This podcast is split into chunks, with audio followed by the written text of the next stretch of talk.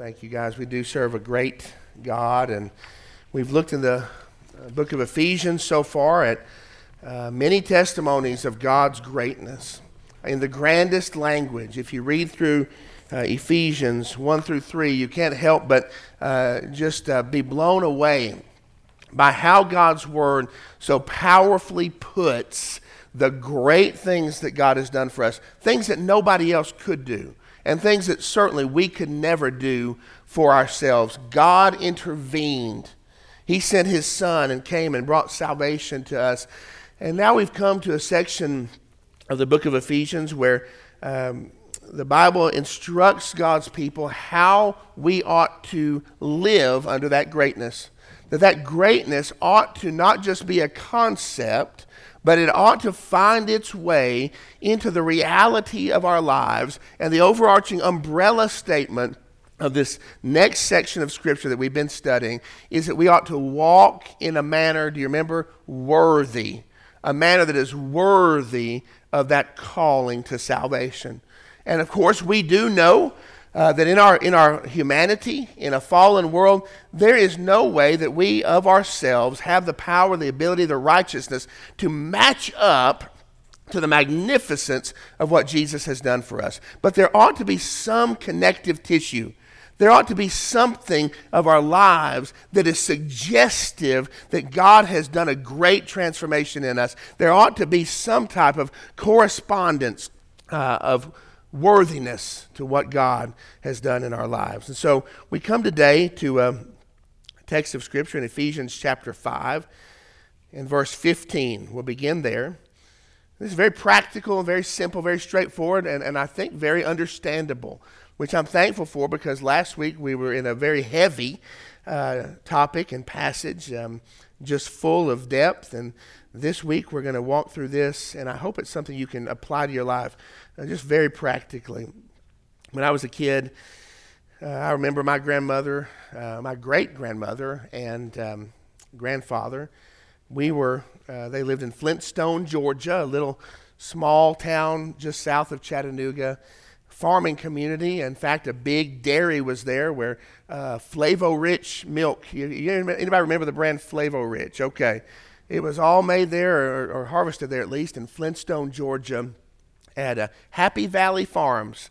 And uh, we would pass Happy Valley Farms, and it was just out in the country. And my grand, great-grandparents lived in a tiny little house with chestnut trees and old-style fridge and freezer, like the old, old ones, you know. Leave it to Beaver, like the big, you know, you open it up. And uh, we would go sit on the porch up there, and we would go um, uh, every day past their neighbor's house. And one day I remember my mom telling me uh, that their neighbor had died in a car crash. And he, like like everybody in that area, lived in a very simple house with a dirt garage floor and um, not much money, but a, a richly lived life. And uh, she was telling me the story. And when you're a kid, you you just recall everything your parents tell you. I mean, you just soak it in, especially stories like this. She said, the saddest thing about it is, you know, after everything was over, the burial was done, his kids came around and were cleaning out his house.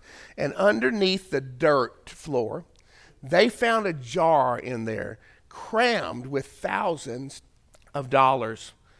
And he had died as a result of not getting his brakes fixed in that car. He didn't want to spend the money, I guess. I don't know what the, the situation was, but but she just kind of sat on that and told us that. And I remember just as a kid processing that, how eerie that was. I mean, what a simple thing, and, and yes, an expensive repair, but when you have thousands of dollars buried underneath the dirt of your garage, uh, and it cost you your life, it's something you should have done. You should have taken those funds and appropriated them uh, to save you and to help you in your life. And the picture we're looking at today is one where God has given us the riches of His goodness. I mean, we've got them there, and the admonition is do not bury these beneath the dirt. Appropriate them into your life. Walk in a manner that is worthy of the calling with which you have been called. And so Ephesians chapter five, let's read this together, just a few verses, verses fifteen through twenty-one. These words will be on the screen, and if you don't have a Bible in your life today, We don't want anyone leaving here today without a good, reliable copy of God's Word, and so we've got those on the table in the back. You just take that if you need it. There's no cost to you at all, just a gift from our heart uh, to yours. We want you to have that, and so don't be afraid to pick that up and take it with you if you need a Bible. Verse fifteen of Ephesians five, look carefully then how you walk. Look carefully. Don't, don't miss the power of this. The King James uses the word circumspectly. Walk circumspectly. You know what circumference means, right? It, it's the roundness. You know what a spectacle is, right? It's glasses. It means look around. Be looking around in, in, in your Christian walk. Be aware, be alert for threats, for dangers, for obstacles. Look carefully then how you walk. Not as unwise, and the King James I think says fools, not as fools, but as wise, making the best use of the time. Again, I'm going to refer back to the King James here because the language is, is on point and it's powerful. The King James in verse six, sixteen says, who knows? Redeeming, redeeming the time, redeeming the time, for the days are evil. Verse seventeen, therefore do not be foolish, but understand what the will of the Lord is, and do not get drunk with wine, for that is debauchery or dissipation or, or just um, wrongdoing, if you will. Uh, that is debauchery, but be filled with the Spirit, that is the Holy Spirit, addressing one another in psalms and hymns and spiritual songs. That, that means within the church. Addressing, that means in our in our conversation, uh, in our uh, practice, in our we ought to be speaking and singing the things of God, uh, hymns and psalms and hymns and spiritual songs, singing and making melody to the Lord with your heart, not just vocalizing these things so that they're out in the air, not just syllables, uh, but with our heart, with our heart, we're supposed to be in this place singing and making melody to the Lord. The reason we gather here on Sundays and the reason the hymnody and uh, the worship time is, is such a big part of our service, the reason we have a choir and all these musicians are trained and they rehearse uh, every week is not just because, well, that's the way we've always done it. We, it's tied to the biblical text. The church is to be a people of singing. And I hope when you come to church, you love, you enjoy that part of the service. You don't have to sing good. Praise God, right? Uh, because many of you don't, right? And I'm I'm one of you. Uh, you don't have to sing good. We have to make a melody to the Lord with our heart. It's a big deal. It's not just because Trey says so. It's not just because I say so. It's because God's Word focuses such attention on this, this act of, of worship. And so we're supposed to do this. In verse twenty, giving thanks always for everything to God the Father in the name of the Lord Jesus Christ. So what does it mean to be filled with the Spirit? It means this singing, right? It means um, giving thanks always for everything. In everything, we find this, there's some way to give thanks to God. In everything, yes. That's the power of the, of the Christian life. In the name of the Lord Jesus Christ, in verse twenty-one, submitting to one another out of reverence for Christ. How do we walk as light? How is it we walk in a worthy way? There are three ways listed here, and the first is this. We're to live carefully in a world that is evil. This is an evil world.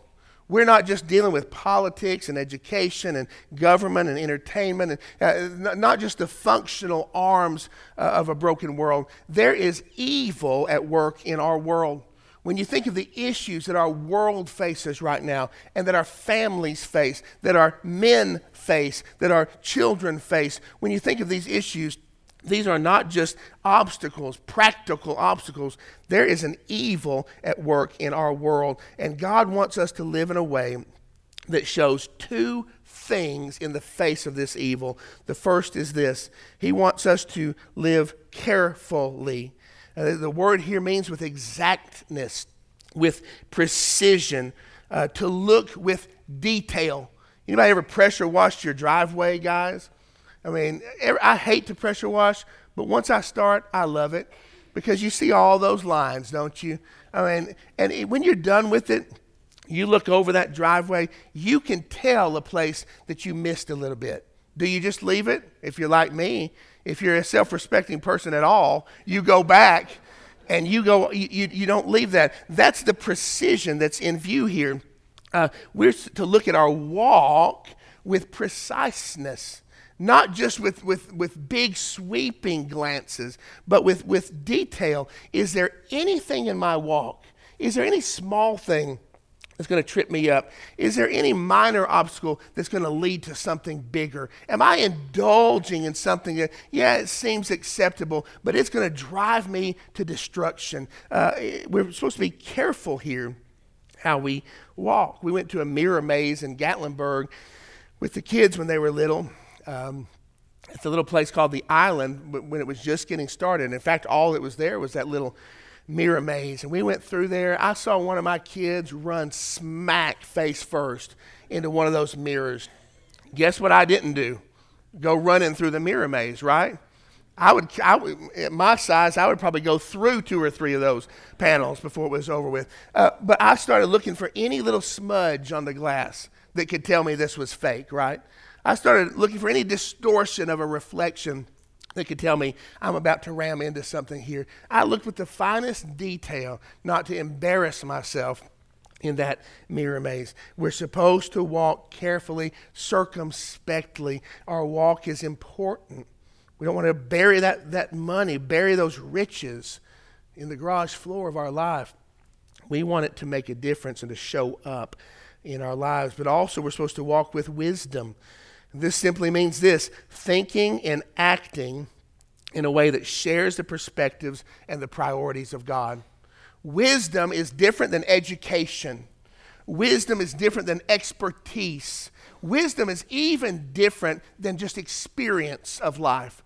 Wisdom, in the Christian sense, is something that is given by God, that comes from above, the book of James says. Uh, it, it is something that the Christian possesses, and it's up to us to appropriate it in our lives, thinking and acting in a way that shares the perspectives and the priorities of God. And the outcome of both of these, the carefulness and the wisdom, is that we as believers in Jesus Christ, we redeem the time. We redeem the time. What that means is we, we buy it back. It's a very technical term from the ancient marketplace. We purchase it back. From whom? From evil. We take it back. My dad, or my grandfather rather, had a, a sixty-four Chevy pickup, beautiful blue pickup. I mean, tailgate that you hung by the chains, you know what I mean? And uh, just, a, a, a, they call it three on the tree, you know what I mean? Uh, the, the three speed up there. And a, a giant clutch that you you couldn't push, you know, it's just so hard to push, and no power steering and vent windows, and we loved it so much. It was just a part of our D N A as a family, and my dad got it once my grandfather passed away, and it deteriorated, and Jackson, my son, just loved that truck. Thought about it all the time. In fact, we have now a melted model of that truck in Jackson's bedroom uh, because it's so special to him. And one day I said, "Dad, could I come over and just take Jackson for a ride in that old truck? He would love it." Now, Jackson was a little guy at that time. My dad said, "Oh, I gave that away." I was like, "What?" You know, he, he said, uh, he said, "Yeah, a guy came over and did some work on my shed, and I just gave it to him." And I said, "Oh my goodness, I just could not believe it, you know. And uh, is there anything, do you know this guy?" I said, "Could I call him? And maybe I could buy it back from him. I, even though you gave it to him, I would p- try to pay to get that back." And he said, "I don't even know the guy's name. Just a guy." Gone, right? That's the picture here. Not that it's gone, but that we can buy back what ought to belong to God. Now, in the case of that truck, I didn't know who had it. But in the case of the time, redeeming the time, we do know who has that. Listen to this verse from First John chapter one. "The whole world lies in the power of the evil one." We're redeeming the time from evil. We're taking it back from the evil one. We're purchasing it with our lives and staking a claim and putting a flag down for the Lord Jesus. Uh, that's, uh, that's what this means. We're buying back the time. And so how do we do that? Let me ask you this. When you think about the priorities of your life, how your life is ordered, for instance, think about the last week, the last month.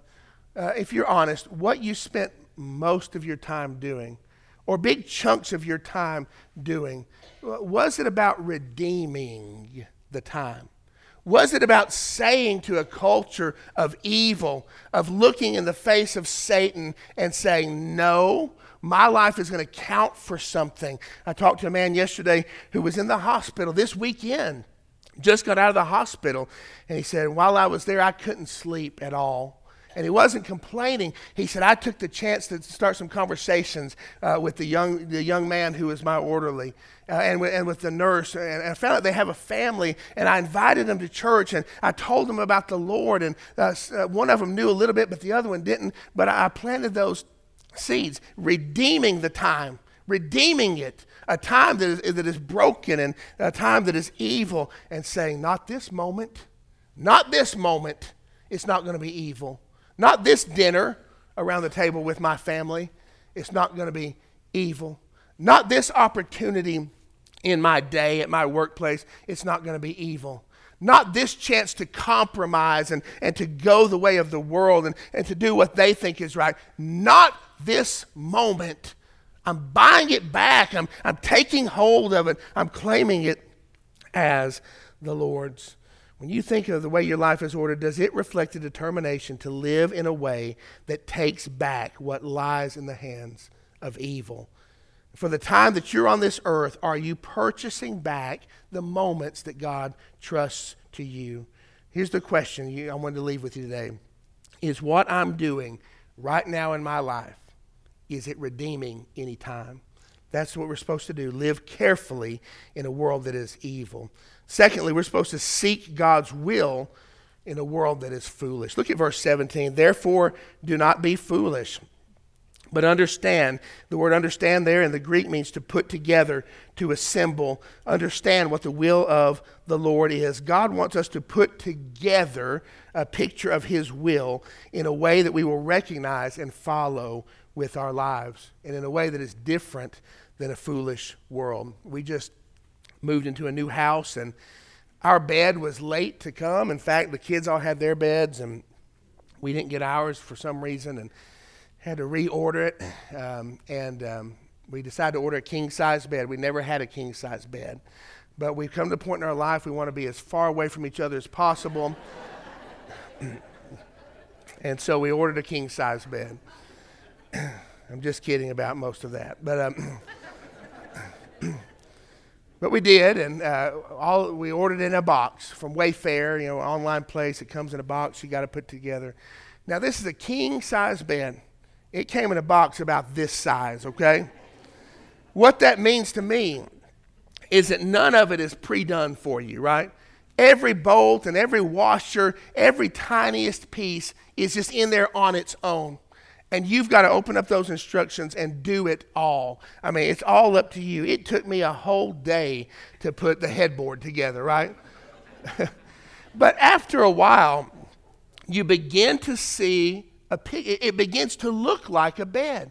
When you dump it out, it just looks like a, a bunch of bolts. And I mean, you know, what is this? And there comes a point where you can say, oh, aha, that's where the headboard's going to be.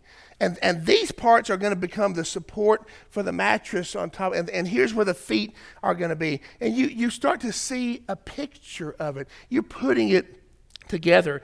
God wants us in a world that is foolish. It, it does not have the wisdom of God.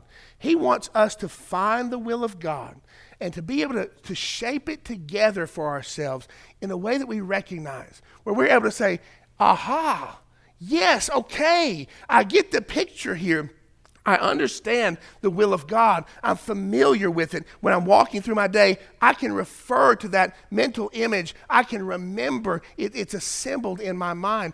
I can walk after the pattern that God has put there for me. How in the world do we put together that for our lives? Well, I think you know the simple answer, and the the answer is simple, although difficult sometimes. We go to the Word of God. This thing is authoritative, true, and everlasting. It's not going away. Its principles haven't changed. The power of God rests on this because the voice of God dictated it to men who wrote it down over time. This is the word of God. We don't want to, we want to lay it down so often, but also we've got a challenge to put together the will of God. You want to know God's will? You want to see that shape in your head? Without this, it's not going to happen. Gentlemen, it will not happen. Ladies and young people, it will not happen. We go to God's word. Well, most people I know don't do that, Matthew. Most people, Fletcher, youth pastor, most people I, I know don't do that. Are you telling me my teenage self is, is supposed to go to God's word and, and be a part of this? I don't even understand all of it. Absolutely. Absolutely. That's not, that is not a superlative thing that we do as Christians. It's not, it's not something we, we should brag about. It ought to be a normal thing, a, a, a normative thing, that if you're a believer, that's what you do. You go to God's word. We go to the Lord in prayer. God has given us prayer as an access to the throne of grace, not only to petition him, but to receive from him that wisdom of heaven, to get to know his mind better. Are you going to the Lord in prayer? Are you around the example of godly people? I'm so proud of our men's ministry for working at, a low, at, at uh, Moyo Missions the other day to build a fence. It took them a long time. It was hard work. Eddie was there and some others uh, of our men were there. I'm so proud of them, not only for the labor that they did on that fence for our missions partner, uh, but that they were together, that they were seeing one another. I was so proud uh, that godly manhood could be on display there for each one to learn back and forth from. Are you around God's people enough to see the example, the legacy of godliness? Uh, Mark uh, Gillen sits right up here. Uh, let me tell you, him among so many others of you, it is my has been my honor, my delight to have known you. And, and it, all things remaining equal, I'll be here when y'all are gone.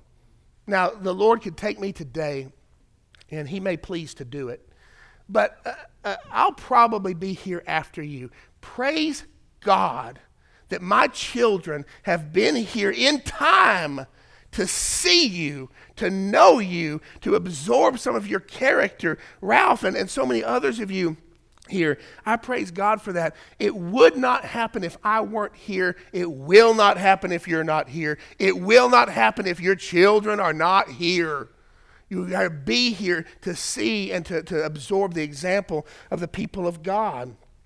That's one way we put together the nuts and the bolts of the will of God in our lives. It's just one way uh, that we do it. We nurture the inner spirit is the last way. Are you nurturing the Spirit of God in your life? God's word, prayer, the example of his people, nurturing the Spirit of God. Are you loving God today? Are you going to God regularly? Are you hearing from God gladly? Are you believing in God in a way that keeps the shape of his will in front of you on your path, that you can watch carefully and know the difference between godliness and foolishness? Or are you following another pattern? Are you shaped after a foolish world? Because if we do nothing, we will take on the pattern, the shape of the foolish world. The Bible says here, don't be foolish. Find, put together, understand the will of God. He has something better for his kingdom and his people. But lastly, this, be led by the Lord in a world that is lost. Be led by the Lord in a world that is lost. Verses eighteen through twenty-one paint us a picture here. The final contrast here is between what we fill ourselves with as Christians. What does it say? And do not get drunk with wine, for that is debauchery, but be filled with the Spirit. There's a comparison of fillings here. What do you do with wine? You take it in, right? You fill, you get filled up with wine. I don't know why he focused on wine particularly. In the book of Ephesians, it hasn't featured yet, and nobody really knows for certain uh, why wine. And so there's two messages here. Do not be drunk, first of all. Clear as day. I mean, if you ever wonder about the issue of alcohol, one thing you don't have to wonder about, you don't have to wonder about this. The Bible tells us clearly here and elsewhere that we as believers are not to be drunk. Even if you are one who says, I have the liberty uh, to partake in alcohol, even if you do that, there is no liberty for us to be influenced by it. Do not be drunk with wine, but be filled with the Spirit. And so wine here stands in for anything else that you might be tempted to fill yourself with other than the Spirit of God. Don't fill yourself with junk. When God, when the Spirit of God is out there and desires to be filling you, that's his disposition. He wants to do it. You don't have to plead with him to do it. That's what he does.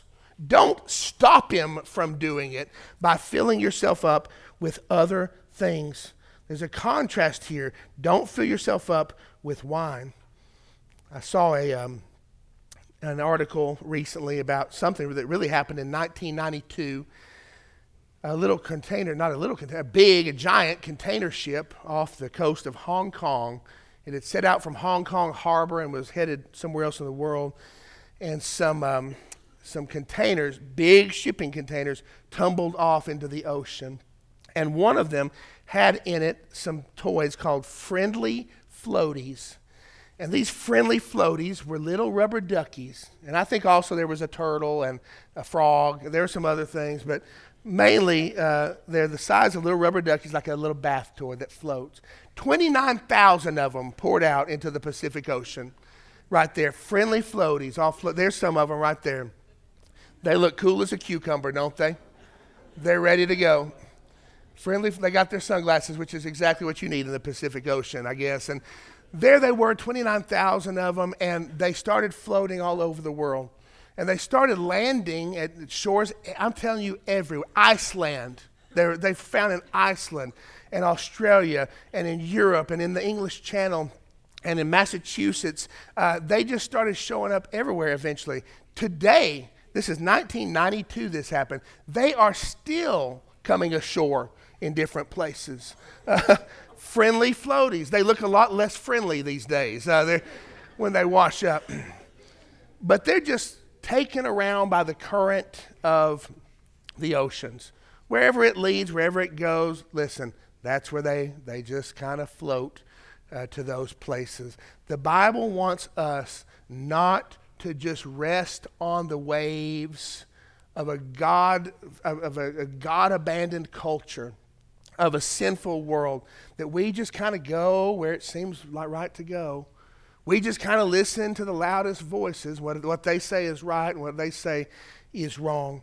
The Bible wants us to be filled with the influencing power of the Spirit, not the influencing power of alcohol, not the influencing power of totally overdoing it on video games, not the influencing power of entertainment uh, or, or power in our lives or affluence or work all the time, but to be filled with the Holy Spirit of God, to have a direction. We're not going just wherever they t- it takes us. We're going where God is going. We're filled with the Spirit of God. And here's what that means plainly from this text. It means a heart of constant praise.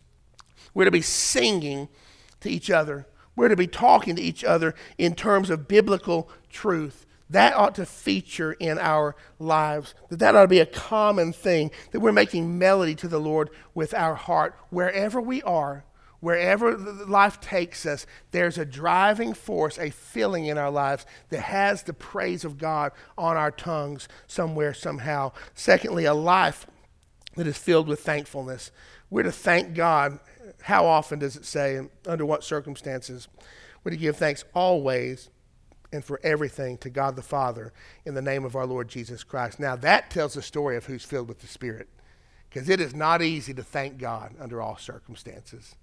When something breaks apart, when something's lost, when the pain is deep and dark and lasting, I mean, when when when it's not fair, it's not just. Isn't God a just God? Why is this injustice happening? It's difficult to say, God, I'm thankful. I thank you for this always And in everything, God, you are still good. We're, we're to be filled with the Holy Spirit so that our life is changed in that way. And lastly, we're supposed to have a Christ-like self-submission. Verse twenty-one, to submit to one another out of reverence for Christ. That means in the church, we're supposed to have an attitude of give, not gain, right?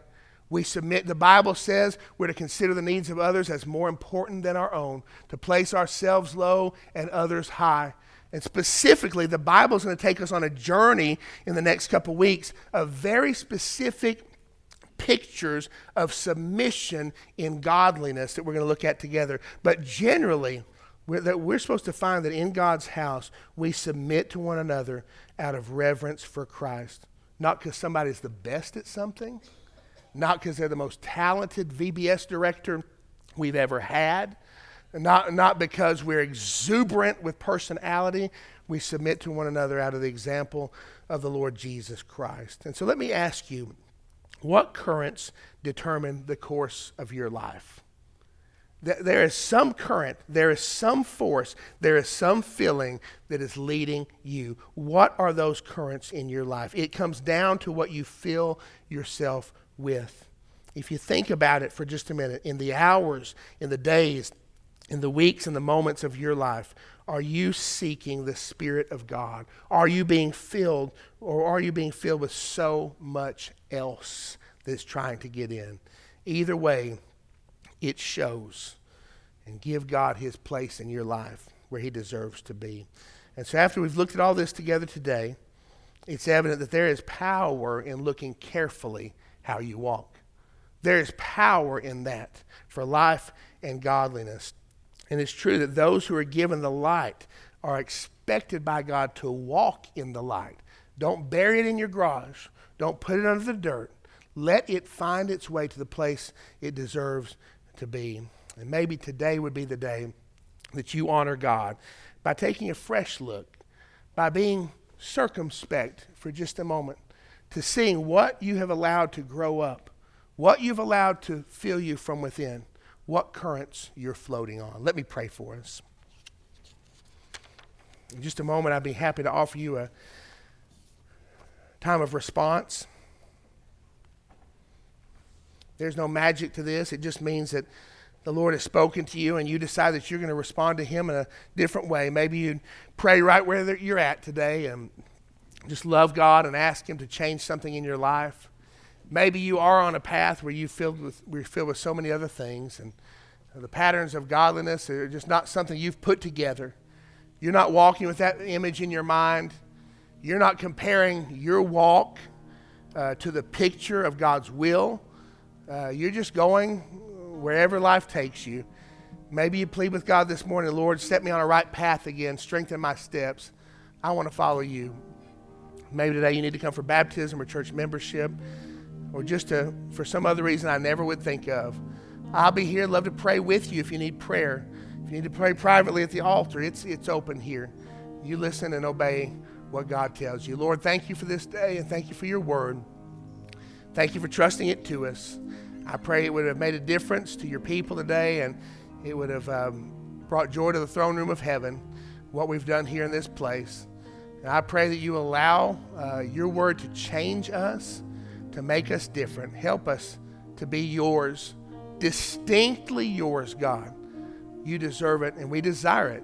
We pray this in Jesus' name. Amen. Let's stand and sing it as we do. I invite you to respond.